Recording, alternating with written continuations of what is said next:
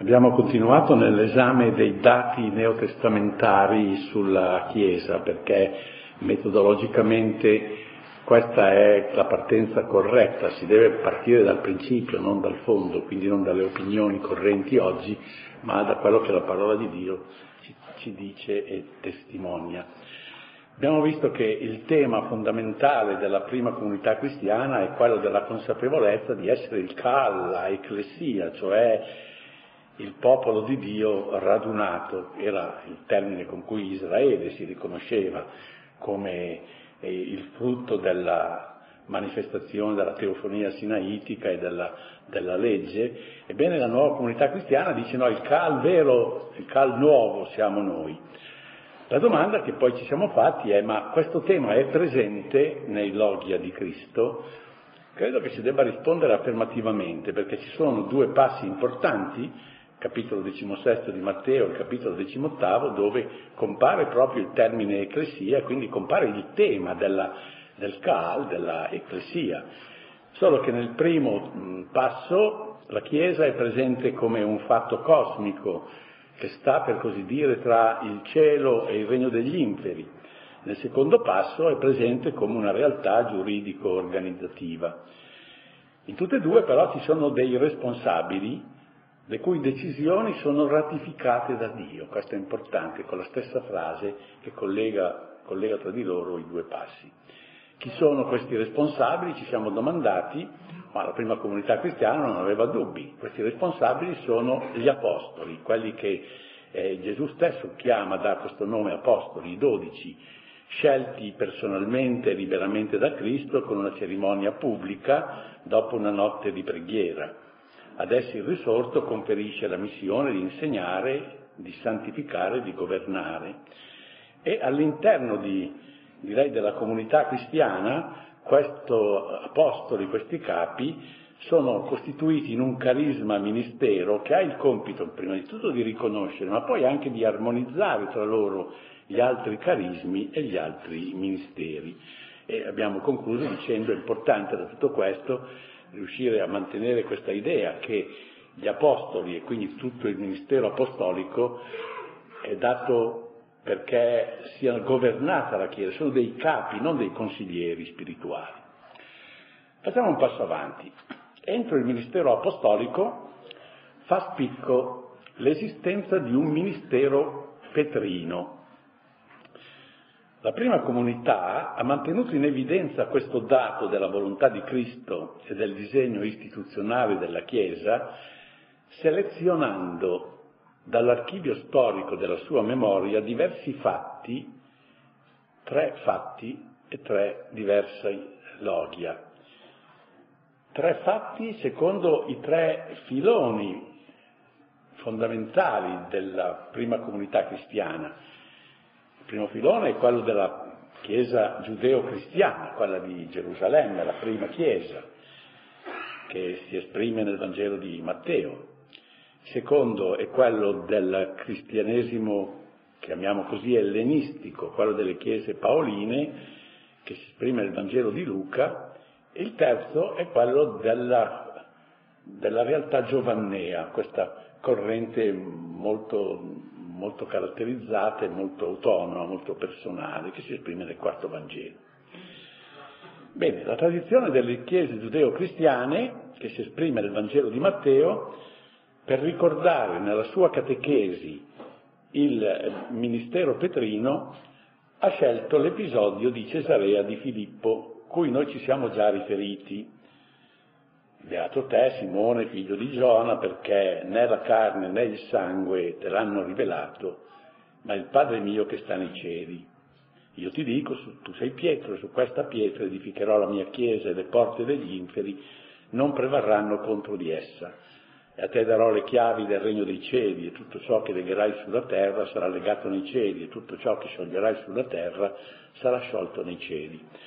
Abbiamo già notato come questo linguaggio è tipicamente semitico, quindi questo passo non poteva originare da una, eh, da una comunità di lingua e di cultura greca, si sente ancora tutta la, la Chiesa giudeo-cristiana, la carne e il sangue per indicare l'umanità, eh, le porte degli inferi per indicare le forze degli inferi, le chiavi del regno, le chiavi per indicare la padronanza. Era tipico nel mondo semitico che qualche volta i padroni di casa andavano in giro con la chiave al collo per far capire che il padrone era loro, non erano gli altri, insomma, no? Le chiavi.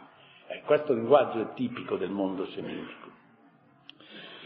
Tutto ciò che legherai sulla terra, poi si dice, sarà legato nei cieli, tutto ciò che scioglierai sulla terra sarà sciolto nei cieli. Anche questo del legare e del sciogliere è un po', come dire, un'espressione di tipo rabbinico. Le chiese paoline, testimoniate dal Vangelo di, di Luca, si affidano per introdurre nella loro catechesi questa idea fondamentale del ministero petrino ad alcune parole dette da Gesù a Pietro nell'ultima cena, capitolo 22 di Luca. Simone, Simone, ecco Satana vi ha cercato per vagliarvi come il grano, ma io ho pregato per te, perché non venga meno la tua fede, e tu una volta ravveduto conferma i tuoi fratelli. La corrente giovannea da cui nasce il quarto Vangelo preferisce riportare il colloquio che avviene tra il risorto e Pietro sulle rive del mare di Tiberiade. Quando ebbero mangiato, Gesù disse a Simon Pietro, Simone di Giovanni, mi vuoi bene più di costoro? Gli rispose, certo, Signore, tu sai che ti voglio bene. E veramente è sottile ma anche impietoso Gesù in questo momento, perché Pietro ha continuato a contrapporsi agli altri, si litigavano per chi era il primo, no? Adesso è Giovanni che va all'attacco, allora eh, mi vuoi bene più degli altri, ma Pietro stavolta non ci casca, non ha più voglia, dopo il tradimento, dopo la sua caduta, di confrontarsi con gli altri. Tu sai che ti voglio bene. Gli disse, pasci i miei agnelli, gli disse di nuovo, Simone di Giovanni, mi vuoi bene? Gli rispose, ma certo, Signore, tu sai che ti voglio bene. Gli disse, pasci le mie pecorelle. Gli disse per la terza volta, Simone di Giovanni, mi vuoi bene? E direi che le tre domande sono una evidente allusione al triplice rinnegamento di Pietro e Pietro lo capisce benissimo, tant'è vero che il Vangelo dice Pietro rimase addolorato che per la terza volta gli dicesse mi vuoi bene e gli disse Signore tu sai tutto, tu sai che ti voglio bene e gli rispose Gesù pasci le mie pecorelle.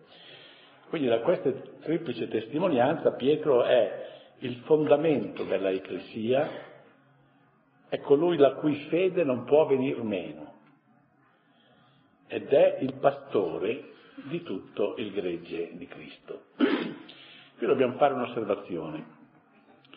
Questi passi, anche presi per se stessi, hanno un grande spessore ecclesiologico, ma considerati simultaneamente è molto significativo che i principali indirizzi ecclesiali individuabili nel mondo neotestamentario hanno ritenuto necessario inserire nella loro catechesi il tema del ministero petrino Siccome i Vangeli sono in realtà delle catechesi, quindi chi fa un programma catechetico fa una scelta delle cose indispensabili da trasmettere per, per trasmettere la fede. Ebbene, in, in, tutti i filoni del Nuovo Testamento si dice no, qui c'è un tema che non si può eh, lasciare perdere, a cui non si può rinunciare, è il tema del, di Pietro, del primato di Pietro.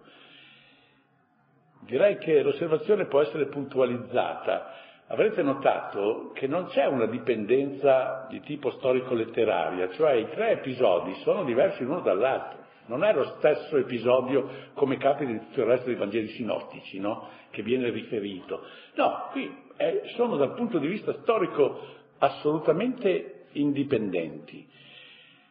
Ma questo è molto significativo perché la varietà della scelta ci svela l'intenzione, come dire, teologica più che puramente narrativa, non è eh, un dato, come dire, per costruire la, la, la, vicenda di Gesù come gli altri fatti del Vangelo, no, ciascuno sceglie E scegliere i fatti diversi quindi rivela che l'intenzione è quella teologica di introdurre una verità.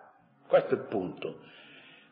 Quindi, e poi c'è una tradizione che eh, rivela un'indole soprattutto pedagogica, eh, la preoccupazione di non far mancare a, ai cristiani che si avvicinano al cristianesimo, accostandosi a questa catechesi, ciascuna catechesi a suo modo, questo elemento.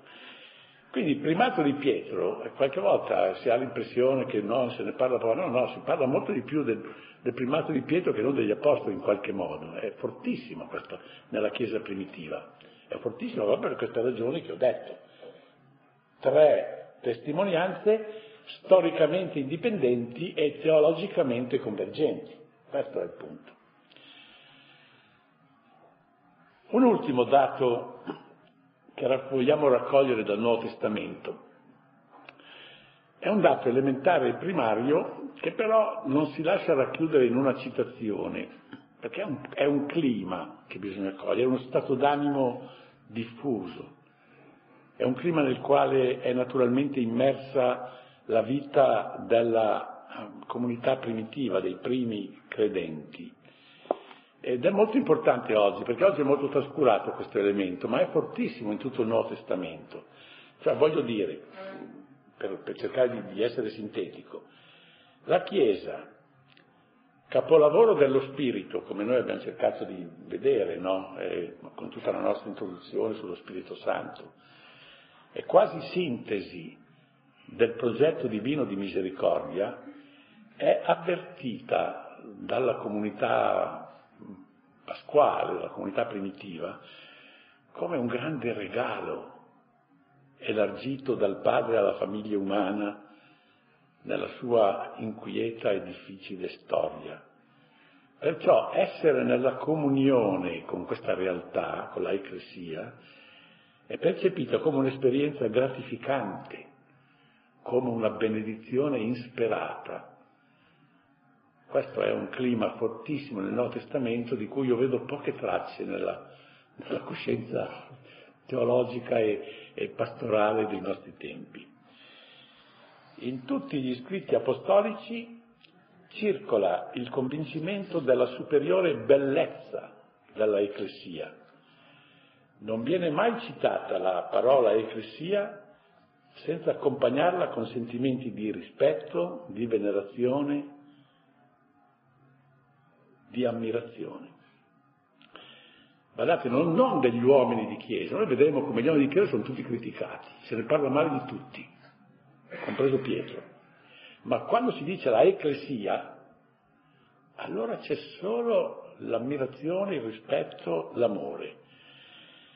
Quindi è, è implicita la persuasione che appartenere alla ecclesia sia una straordinaria fortuna a me piacerebbe riuscire a persuadere i cristiani di oggi di questa fortuna di appartenere alla Chiesa Cattolica, perché sembra che qualcuno quasi se ne rammarichi che gli è capitato questa disgrazia.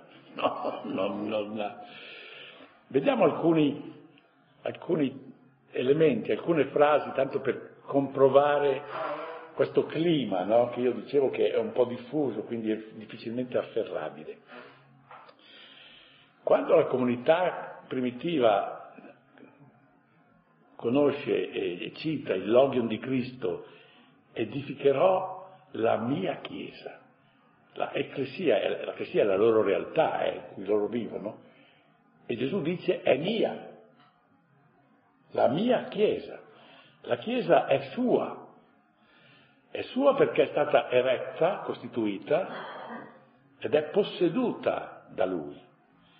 E la comunità primitiva certamente non pensa che Gesù sia un costruttore maldestro, che non sia stato capace di creare una istituzione se non un po' sgangherata, o un proprietario trascurato e incompetente che la possa, possa lasciare andare alla malora. Se la Chiesa è sua e se Gesù Cristo è il figlio di Dio, beh, c'è da pensare che di riflesso la Chiesa deve essere una cosa bella, no? E questo è il primo elemento positivo che noi raccogliamo.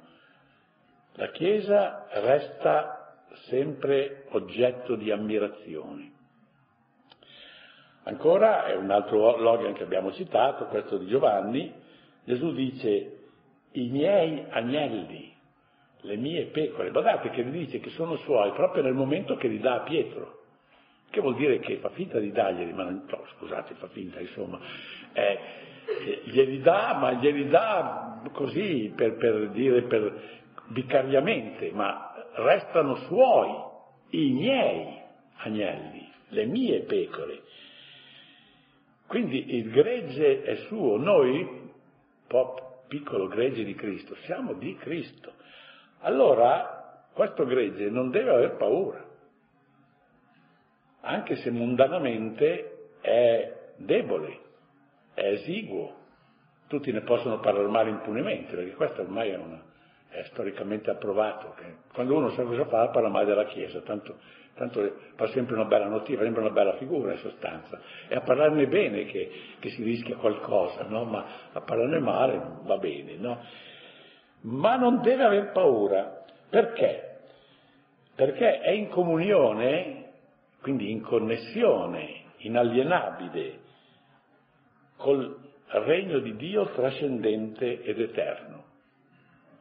C'è un bellissimo logium riportato nel Vangelo di Luca, non temere piccolo gregge.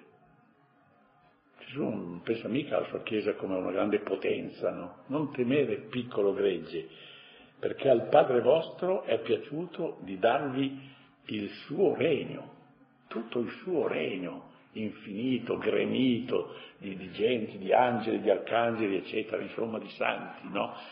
Quindi secondo elemento eh, che appare è che chi appartiene alla Chiesa non deve mai aver paura. Tanto sa che alla fine vince lui perché il Signore è quello che vince per ultimo e io ho già detto che questo è il segreto di vivere bene, quello di stare dalla parte di chi vince e la, la Chiesa è quella che sta dalla parte di chi vince, solo che la, la cosa viene un po' lunga in sostanza, cioè si vince escatologicamente. Un terzo elemento, la Chiesa è soprannaturalmente bella perché è il frutto dell'amore redentivo del figlio di Dio.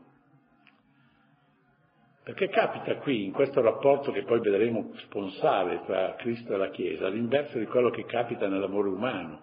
In genere nell'amore umano uno si innamora di una donna perché è bella, o meglio, perché la percepisce come bella, perché poi quella cosa non è che sia una cosa assoluta, no? Qui invece è che la sposa è bella perché Gesù la ama, cioè è l'amore che comincia, non è che la bellezza della Chiesa provoca l'amore, l'amore di, dello sposo. Dio, il figlio di Dio l'ha amata, ha dato se stesso per lei al fine di renderla santa. Questo lo dice San Paolo nel quinto capitolo della lettera agli Efesini.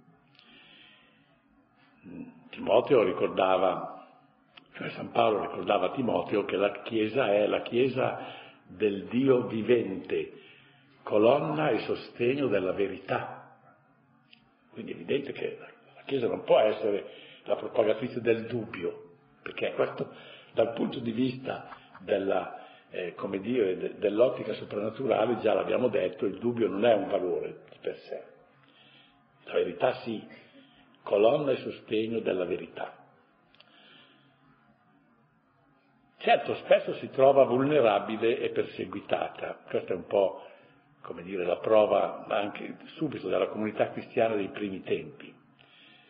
Eh, il libro dell'Apocalisse, se voi lo leggete con attenzione, è stato scritto proprio per consolare una comunità cristiana che per la prima volta aveva sperimentato i segni di una persecuzione generalizzata quella di, o quella di Nerone o quella di Domiziano, ma insomma è evidente che... Allora, eh, questo era scandaloso per i cristiani, ma come? Ma noi siamo, siamo il popolo di Dio, siamo, siamo, quelli che siamo con Cristo che vince, eccetera, e riprendiamo da tutte le parti, no? E, e questo non è mica facile da accettare. Allora, l'autore dell'Apocalisse per, non li consola soltanto con le belle parole, ma no, porta pazienza, va che le cose cambieranno, no, li consola facendo, rovesciando, come dire, il ricamo, facendo vedere quello che c'è al di là della storia. E al di là della storia si vede che quello che qui è sofferenza, la è gioia, la stessa cosa, la stessa Chiesa, si, si legge nell'inizio, la stessa Chiesa che, è, che deve fuggire perché è perseguitata dal drago, è la stessa Chiesa che è la, la, donna vestita di sole, incoronata di stelle, no? Eh, come, questo è il ricamo rovesciato, visto dalla parte giusta. La Chiesa perciò rende spiritualmente ricchi in faccia a Dio e i suoi appartenenti, dal momento che, che Egli ci ama, ci ha liberati dai nostri peccati con il suo sangue, ha fatto di noi un regno di sacerdoti. Questo è il primo capitolo dell'Apocalisse. Un regno di sacerdoti, cioè, questo è il quarto elemento, la Chiesa è, è dire, presentata con le due categorie che erano, dire, più, eh, più apprezzabili, quella della regalità e quella del sacerdozio. E tutti noi partecipiamo della regalità e del sacerdozio. Poi c'è la lettera agli ebrei che ha un passo straordinario, che non viene quasi mai citato come capita dei passi importanti del Nuovo Testamento. Eh, dunque, la situazione è questa. La lettera agli ebrei, che non è di San Paolo, che manca della titolazione, io so di chi è ma non ve lo dico, eh, ma no, si va per dire, insomma, cioè faccio delle ipotesi, aveva questo problema, che i giudeo-cristiani, cioè i giudei che erano, avevano accettato il Kyrios, l'avvenimento pasquale, la risurrezione, la partecipazione alla Chiesa, eccetera, sentivano il richiamo della foresta, avevano la nostalgia dell'ebraismo, della, della liturgia del Tempio, tutta la vita intensa che c'era nella comunità ebraica.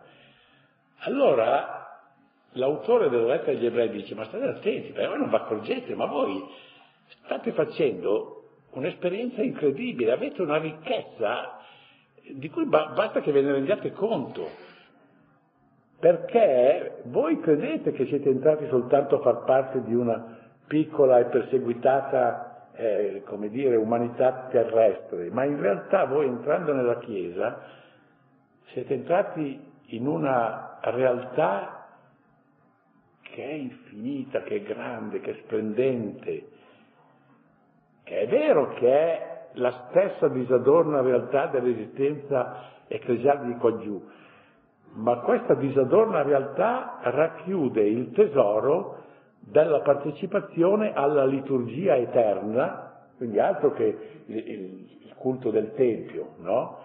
E la partecipazione al mondo invisibile più vero, di cui noi ci dimentichiamo, ma questo è fondamentale se si vuole capire il cristianesimo, che c'è sopra di noi questo mondo invisibile di cui noi siamo parte, perché entrando nella Chiesa siamo già in comunione. E Paolo dice così, voi vi siete accostati al monte di Sion e alla città del Dio vivente. È tutto un linguaggio de- degli ebrei questo, no? Vi siete voi accostati al monte di Sion, il vero monte di Sion, alla città del Dio vivente, alla Gerusalemme celeste. Quindi non alla Gerusalemme eh, che va avanti stancamente con il suo culto, no? Ma la Gerusalemme e a miriadi di angeli. Ricordate che con voi ci sono miriadi di angeli. All'assemblea festosa e all'assemblea, ecco che ritorna la parola, alla ecclesia dei primogeniti iscritti nei cieli, al Dio giudice di tutti, agli spiriti dei giusti portati alla perfezione, al mediatore della nuova alleanza e al sangue dell'aspersione dalla voce più eloquente di quello di Abele. Ecco, questo testo è formidabile, insomma, bisognerebbe proprio leggerlo con calma, perché questa è la nostra situazione. Noi che facciamo l'esperienza di appartenere a una comunità poverina, piena di guai, insomma, tutte le parrocchie sono di centri molto litigiosi, poi ci sono le beghe, uno parla male dell'altro, poi non riescono a codare i bilanci, poi, poi, eh, propongono delle iniziative che vanno buche, no? eh, insomma, questa è la vita ecclesiale, no? in sostanza, no? e guai a evadere, perché lì c'è la Chiesa, però lì c'è questa realtà che è contenuta dentro, non bisogna mai dimenticare questo, quindi questo quinto elemento è la Chiesa come comunione alla realtà più vera, che è la realtà iperuranica. Poi la prima lettera di Pietro è quella che trova in breve gli accenti più elevati e commossi atti a ravvivare nei destinatari la felicità e la fierezza dell'appartenenza ecclesiale. Perché anche la lettera di Pietro ha un po' il problema dell'autore della lettera agli ebrei, solo che per Pietro non sono più gli ebrei, sono cristiani che, che venivano perseguitati e lui, e lui in quella lettera gli fa capire che quella di prendere delle botte è una cosa bellissima, no? che è una cosa difficile da capire, ma lui dice ma no, ma è proprio quello il bello, perché se voi venite picchiati perché avete sbagliato, beh, questo va bene. Invece il bello è che voi venite picchiati perché siete innocenti. Questa è una cosa stupenda. C'è un po' fatica a capire una roba simile. Allora, anche lui propone, fa vedere qual è la realtà che c'è sotto questa, eh, come dire, scena di messa che è la vita ecclesiale. Dice, voi, ai cristiani, voi siete la stirpe eletta il sacerdozio regale, la nazione santa, il popolo che Dio si è acquistato. Perché? Perché proclami le opere ammirevoli di Lui che vi ha chiamato dalle tenebre alla sua luce meravigliosa. Quasi a sigillo di questo punto capitale e trascurato dell'ecclesiologia, voglio ancora una volta trascrivere il testo breve, sorprendente, della lettera agli Efesini, l'ho già citato altre volte, lo citerò ancora, dove l'Apostolo dice addirittura che solo dopo aver contemplato la Chiesa come esiste nella sua concretezza storica, le, dopo aver contemplato la Chiesa proprio che sembra così misera, così qua giù, la Chiesa, la Chiesa concreta, le creature del cielo, le creature celesti, solo dopo aver visto la Chiesa, hanno conosciuto e capito in modo esauriente la genialità del loro creatore. Questo è un testo formidabile, ve lo cito. San Paolo parla dell'adempimento del mistero nascosto da secoli nella mente di Dio, creatore dell'universo, che è dato dal, dalla, dall'evento ecclesiale.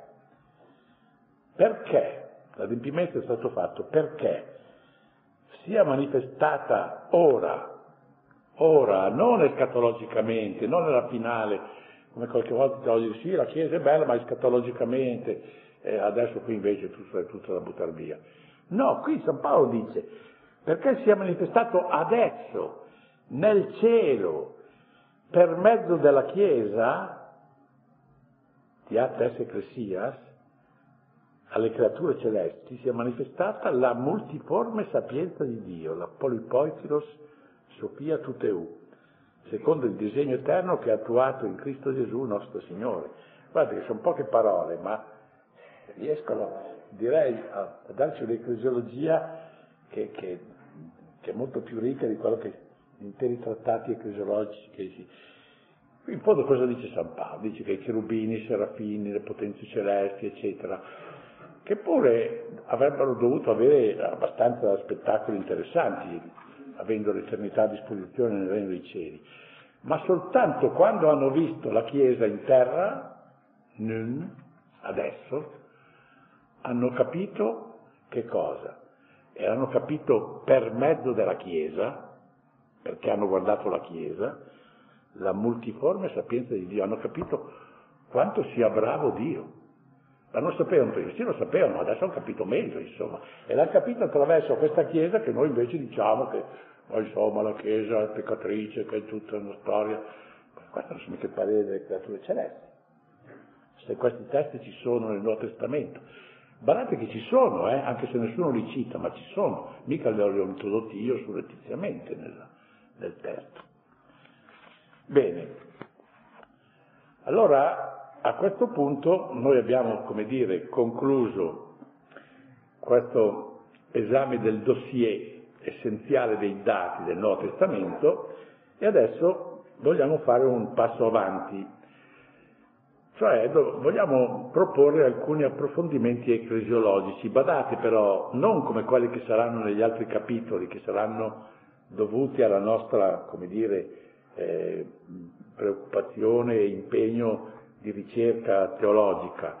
No, gli approfondimenti teologici che ci sono proposti già nel Nuovo Testamento dagli autori del Nuovo Testamento, perché la diffusa coscienza tra i credenti dello splendore intrinseco della Ecclesia e della felice sorte di appartenervi suscitava, come è ovvio, un desiderio naturale di approfondimento e di contemplazione ravvicinata. E noi li abbiamo testimoniati nelle pagine del Nuovo Testamento, questi approfondimenti teologici. Certo, noi abbiamo detto che il primo dato da cui è partita la, la consapevolezza ecclesiologica della comunità cristiana è quella di aver percepito se stessa come il nuovo Israele, frutto dell'alleanza nuova preannunciata dal profeta. Questo era certamente il dato necessario e iniziale e anche noi siamo partiti di qui. Ma non era certo una conoscenza di cui ci si potesse accontentare cioè è un po' scarno per dire, vabbè siamo il nuovo Israele, ma allora ci hanno pensato su molto. Restava in ogni caso il problema di dare un contenuto più ricco e più preciso a quella novità, nuovo Israele, nuovo popolo di Dio, che costituiva la differenza con l'epoca della sinagoga e con l'epoca dei puri segni. Queste esplorazioni della realtà ecclesiale, ripeto, non esplorazioni fatte dai padri, dai teologi, dai grandi teologi o anche dai piccoli teologi che sono, lo fanno loro, ma queste esplorazioni sono garantite dalla ispirazione e dall'inerranza, perché sono contenuti nella pagina sacra. E queste prime elaborazioni ecclesiologiche, queste prime ecclesiologie, dovranno necessariamente costituire l'avvio obbligato per ogni nostra comprensione successiva, che non sia eh, eh, arbitraria che non sia incauta. Quindi noi ci proponiamo di annotare qui, senza nessuna pretesa di completezza, i più rilevanti e significativi approfondimenti ecclesiologici del Nuovo Testamento, quelli essenziali almeno. E anche qui distinguiamo tre filoni che sono un, pochino corrispondono anche a questo. Il primo è dato dal libro degli Atti degli Apostoli, il secondo dalle lettere di Paolo, il terzo dagli scritti giovannei. Negli Atti degli Apostoli sono due gli elementi particolarmente degni di nota nella ecclesiologia che è offerta da questo libro. Il primo l'abbiamo già visto, ed è l'ampio spazio assegnato allo Spirito Santo, effuso dal risorto, spazio assegnato allo Spirito Santo nell'insorgere, nel dilatarsi, nel progressivo vivacizzarsi della Ecclesia. Dopo l'esperienza, l'abbiamo vista questo, ma lo richiamo, dopo l'esperienza matrice della Pentecoste gerosolimitana, l'esperienza che poi si ripete a Cesarea, a Cesarea di Filippo estesa anche ai pagani, si può dire che non c'è circostanza del diffondersi del Vangelo e non c'è momento della narrazione degli atti dove non si rievoca questo invisibile ma efficace protagonista della vita ecclesiale. Quindi questo primo elemento è quello su cui noi direi abbiamo fondato come ipotesi di partenza la nostra ecclesiologia, cioè che sia lo spirito a far capire la Chiesa e tra la Pentecoste e la Chiesa non ci sia una distinzione adeguata, una distinzione sì, ma non adeguata, nel senso che La Chiesa è la Pentecoste realizzata e la Pentecoste è la Chiesa nella sua causalità, nella sua origine, nella sua fonte. Ma gli atti degli Apostoli offrono un secondo elemento di approfondimento teologico che sarà fondamentale. Ed è la sorprendente identificazione del Cristo che sta alla destra del Padre con la Ecclesia perseguitata, l'Ecclesia che vive e soffre nella storia.